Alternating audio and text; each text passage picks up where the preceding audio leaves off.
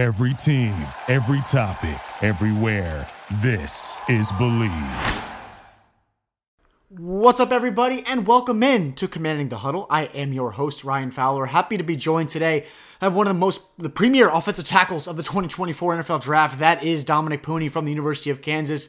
Dom, appreciate you joining me, man. I know you got a busy schedule, especially these last few weeks. Talked about how this pre-draft process has been for you so far. Man, the pre- it's been it's been a crazy process, but um, you know, my brother, my older brother, kind of went through it, so he he's been helping me a lot along the way. Um, you know, I just people close to me. Um, I mean, I, so after the season, just going to training. I'm down here with uh, Duke Manyweather Sports Academy, and um, I, I just loved it ever since. Ever since I got here, I've learned a lot. Um, the Senior Bowl was a crazy experience, and we got the combine coming up. So, I mean, it's all going by pretty fast too. So.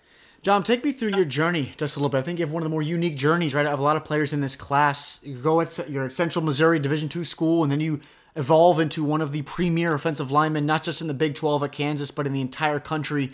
And then now you're one of the most talked about tackles in this entire draft class. Just talk to me, man, about how your time at Central Missouri and going to Kansas and competing in the Power Five conference not only helped you evolve as a player, but as a man as well. Um, yeah, so I started at Central Missouri. Um, uh, ultimately, ultimately, my decision was made kind of like my both my older brothers were at Central Missouri playing football, so I, that was that was the reason I went there and um, you know I loved it there. Did four years there, um, and then uh, coaches went to different schools and uh, retired. And then my obviously my brothers weren't there anymore, so I decided to transfer to Kansas. Um, and I just, I mean, I couldn't ask for a better spot. I mean, just for me because just the scheme itself, um, the the player I am, the person I am, and the culture they have, everything just blended in so perfectly. And you know, it was right down the road too. So I mean, it was just a blessing, really, um, that they were looking for old linemen.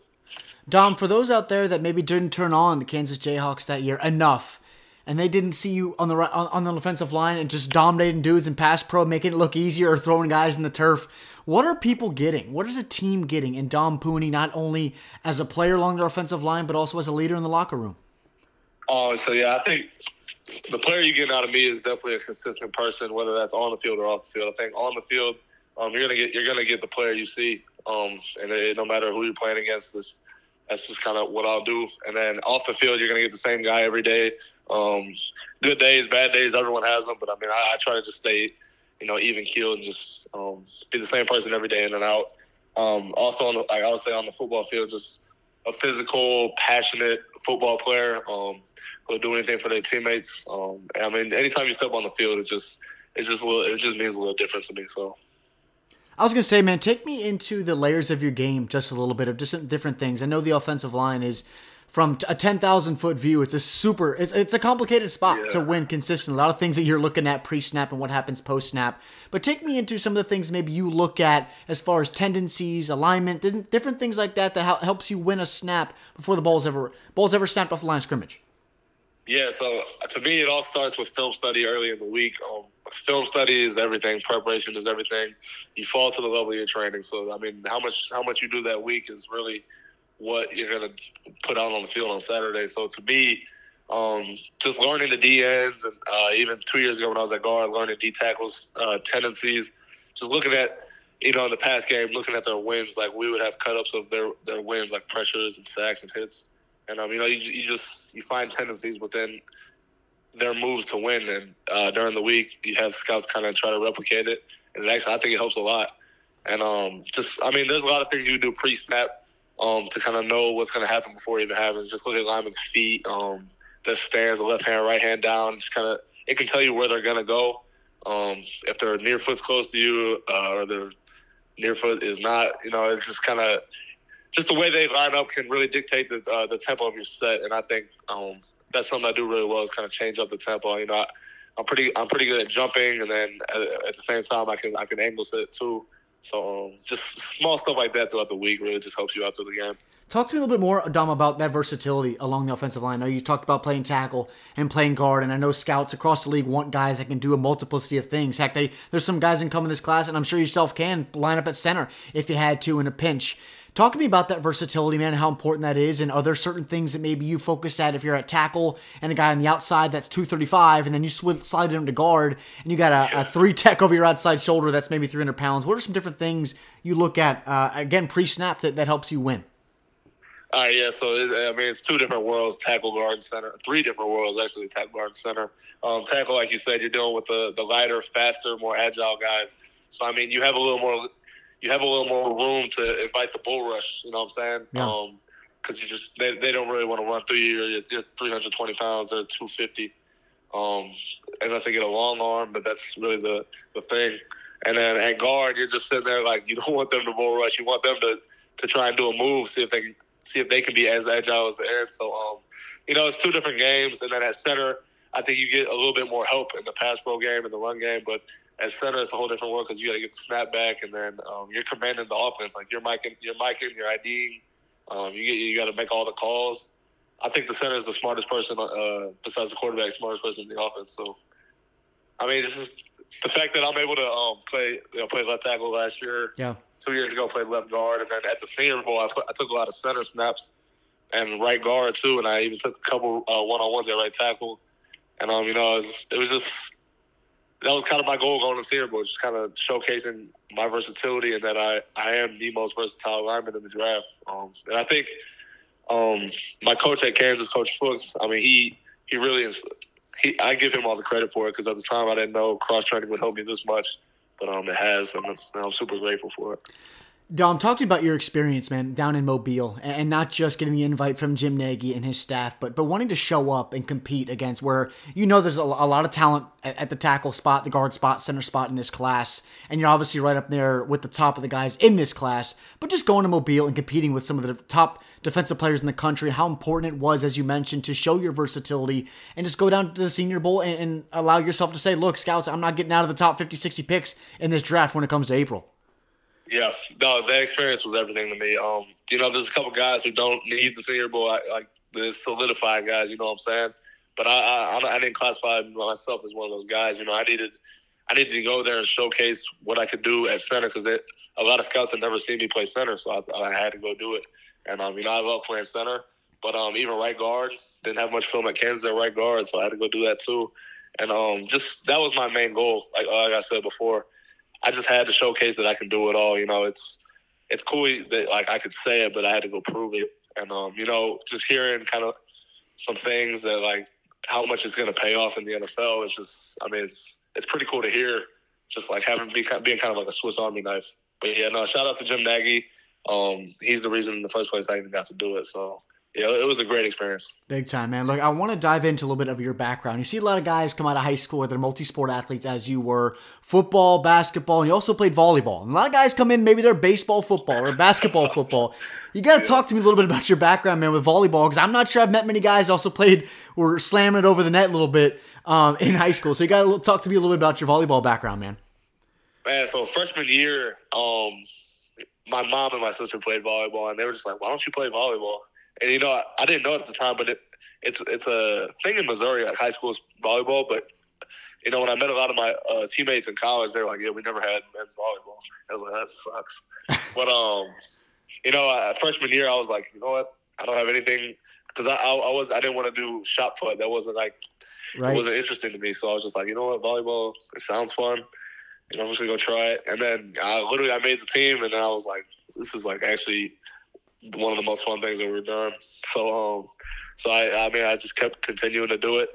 Um, honestly, I think it helps with agility and um, just hand-eye coordination, mm-hmm. and like the, it, volleyball translates to the field.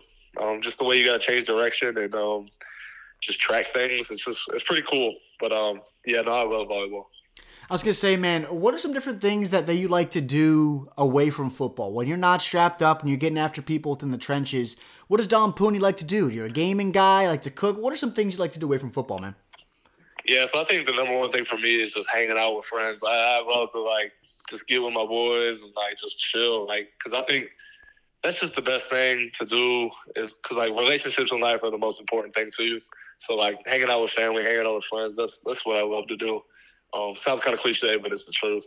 Um, I love the game too. I got a PC, um, and that's I just think it's another way to um, just hang out with friends and just chill. Um, but yeah, I'm kind of laid back. I don't I don't get out too much. Um, yeah, but I just like to hang out. Absolutely, Dom. Two more for you. Get you out of here.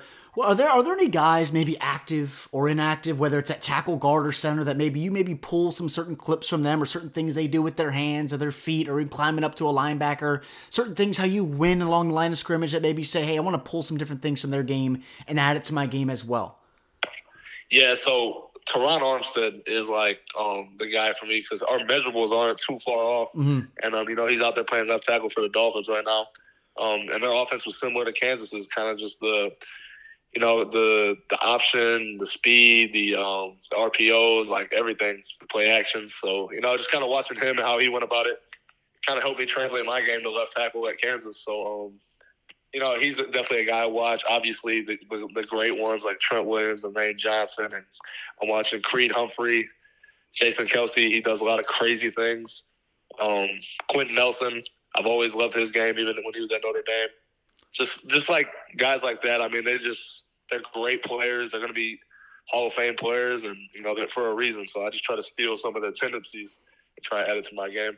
Absolutely. Look, Dom, last one for you, man. When you look back on this journey, whether it's, you know, three, four years down the line, and you look back and you say, man, the first time I ever strapped up as a kid to my journey in high school, to college from Central Missouri, to dominating the Big 12 at Kansas, to now this pre draft process, when we get to April and you hear your name called, how special is that moment going to be for you and your family?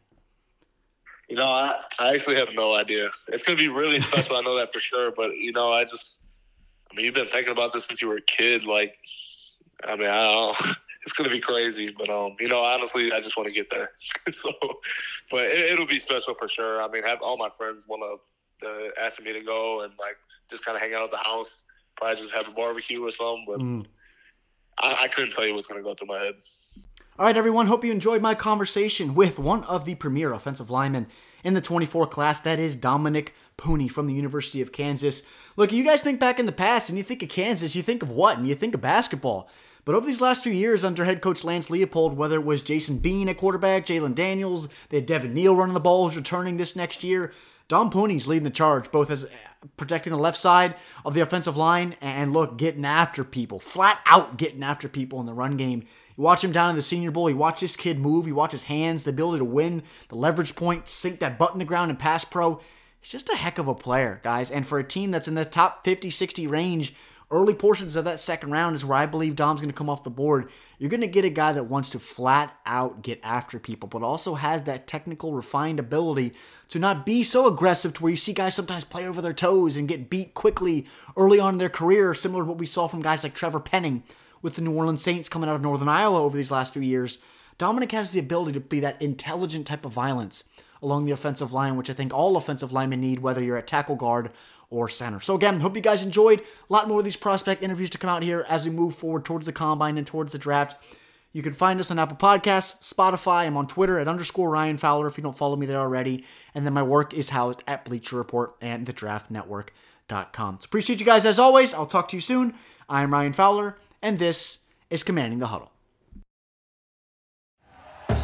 Thank you for listening to Bleav. You can show support to your host by subscribing to the show and giving us a five star rating on your preferred platform. Check us out at Bleav.com and search for B L E A V on YouTube.